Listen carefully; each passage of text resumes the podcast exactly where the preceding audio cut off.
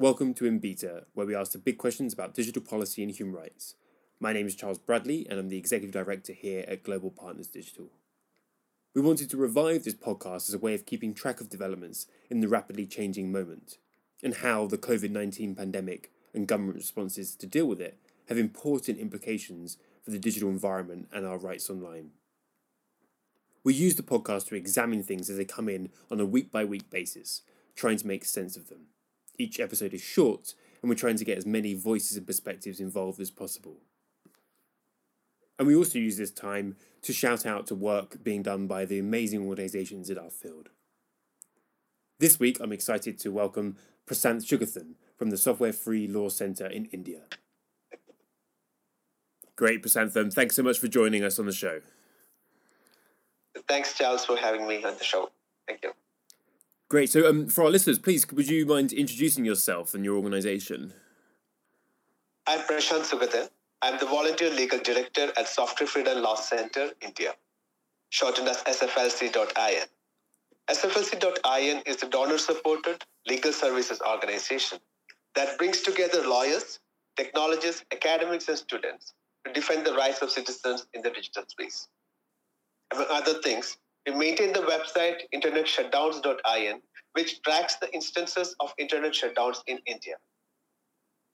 Absolutely, yeah, and we've been uh, fascinated by the work and the the amazing work that um, SF, SFLC.in have been doing, and we're we're glad to have you um, on the show.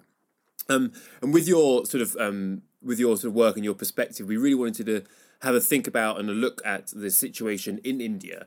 Um, what what are you seeing sort of going on in terms of responses uh, to dealing with the COVID nineteen pandemic?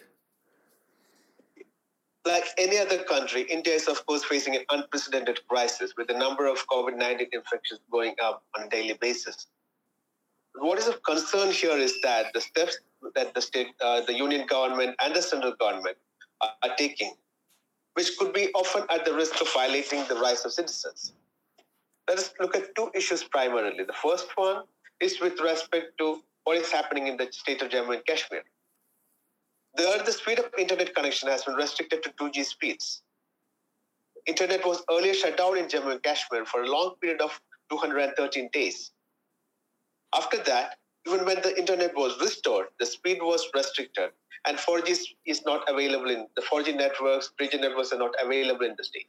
But that is of a great concern because with 2G networks, there's not much that you can do.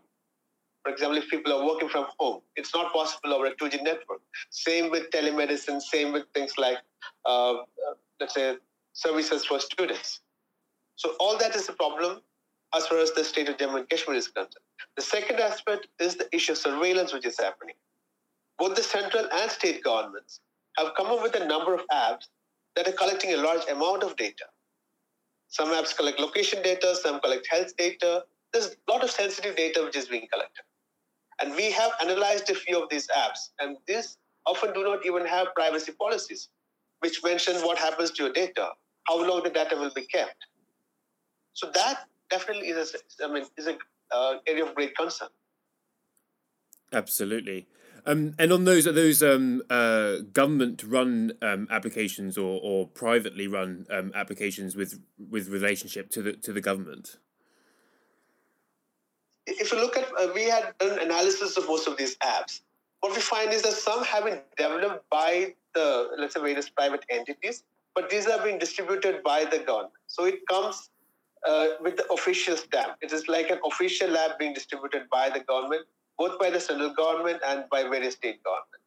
And these collect things like location data, the health data, uh, then even some apps even ask for selfies to be sent on a periodic interval, like that's a one hour basis, to ensure that people are following the quarantine and they're not moving outside their homes or where they're quarantined.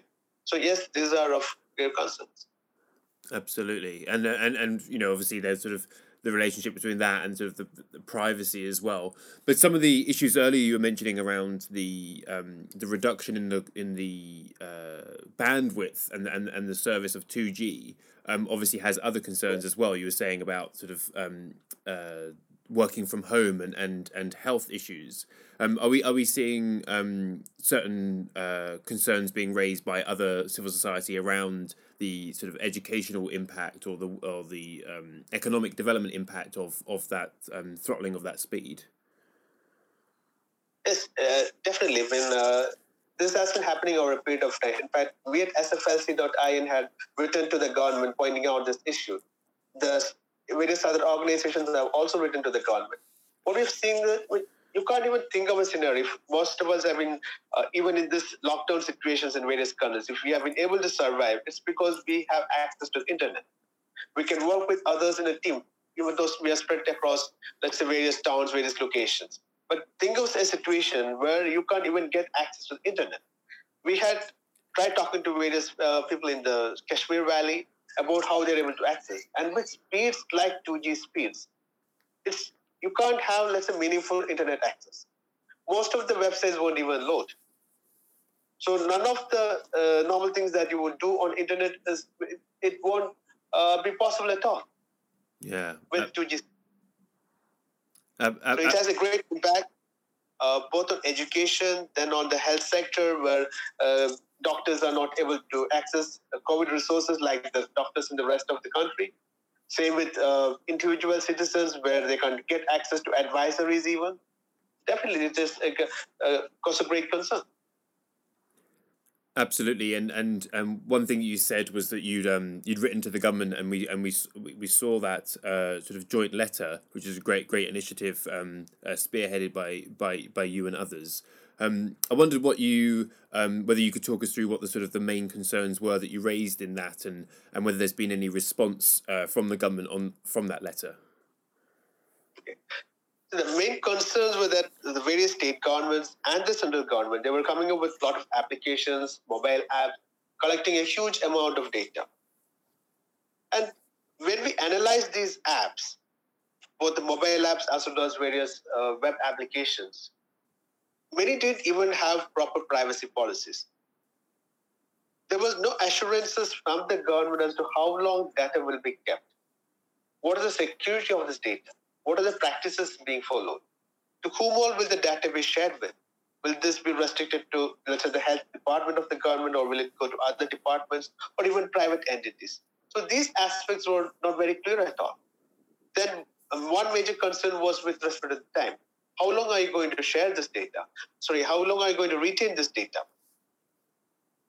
Then, with respect to the questions of necessity and proportionality, is this data, uh, what is being collected, is this required? What are the steps being taken? Then the question of transparency. So, those are uh, various concerns which were raised by civil society organizations. Then, other, of course, with respect to use restrictions, will you be using this only for COVID health related I mean, uh, issue alone, or will you be using it for other purpose also? What about the security? So these were concerns raised by us and other various civil society organizations, and that's when we came up with this joint letter. We uh, we communicated these concerns across the country. We have still not heard back from either the central government or from various state governments. And that's unfortunate aspect. Uh, absolutely, yeah, and it'd be great for, um, um, great to get a response and see some of those you know really important questions that you've you've um, asked. Um, obviously, this comes uh, um, th- these initiatives come after quite a quite a long debate in India around um, sort of uh, digital identification and, and the use of um, uh, data um, for that, um, which is the sort of the Aadhaar um, system. I wonder whether you could, for our users, um, for our listeners, uh, explain a little bit more about what Aadhaar is and whether this um, whether these apps are sort of docking into that system um, or they're sort of seen as completely separate to uh, to the Aadhaar system.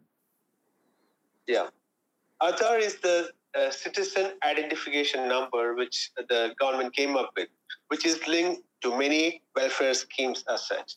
So initially, when the uh, entire Aadhaar system, the unique identity system, was introduced, the what was communicated by the government was that it is a voluntary mechanism.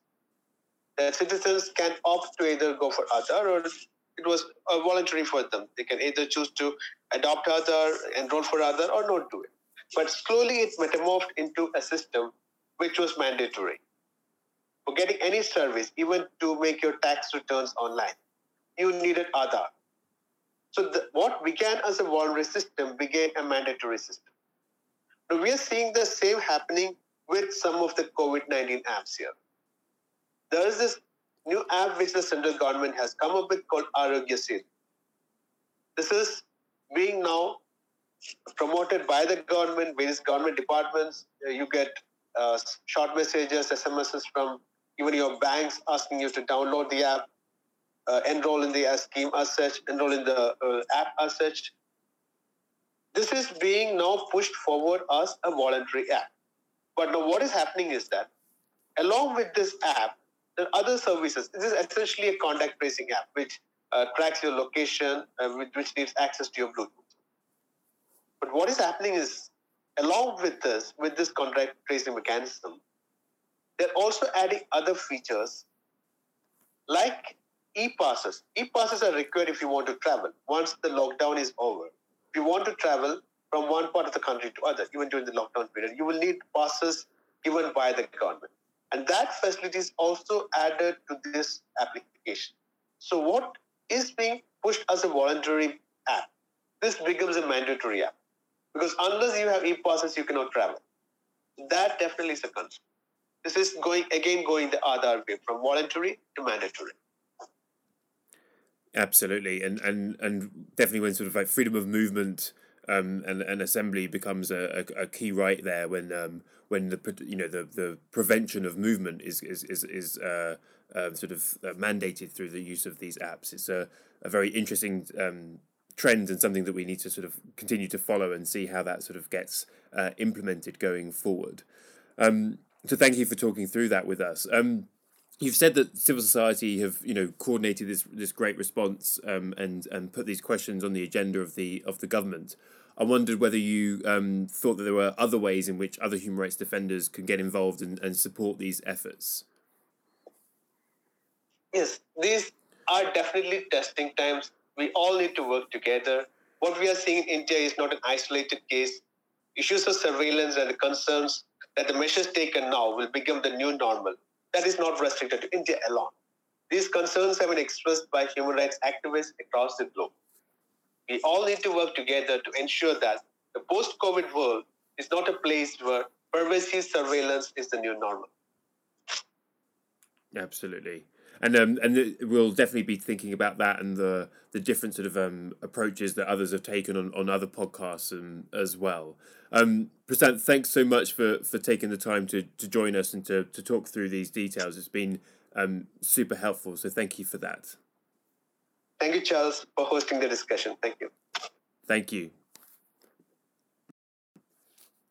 A big thanks to Prasanth.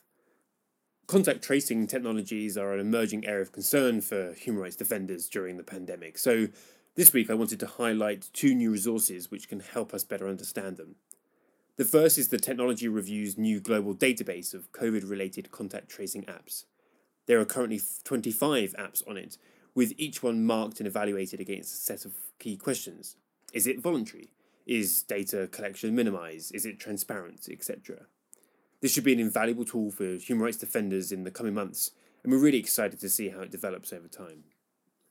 Turning more to the design side of the contact tracing apps, our friends at Access Now have published a list of do's and don'ts for building privacy friendly contact tracing apps, setting out a clear, concrete framework that governments and other entities can follow. Do take a look at both resources if you have time. We've dropped the links alongside the podcast on SoundCloud and the GPD website. That's all we've got time for for this week. We hope you join us next week. Until next time, goodbye.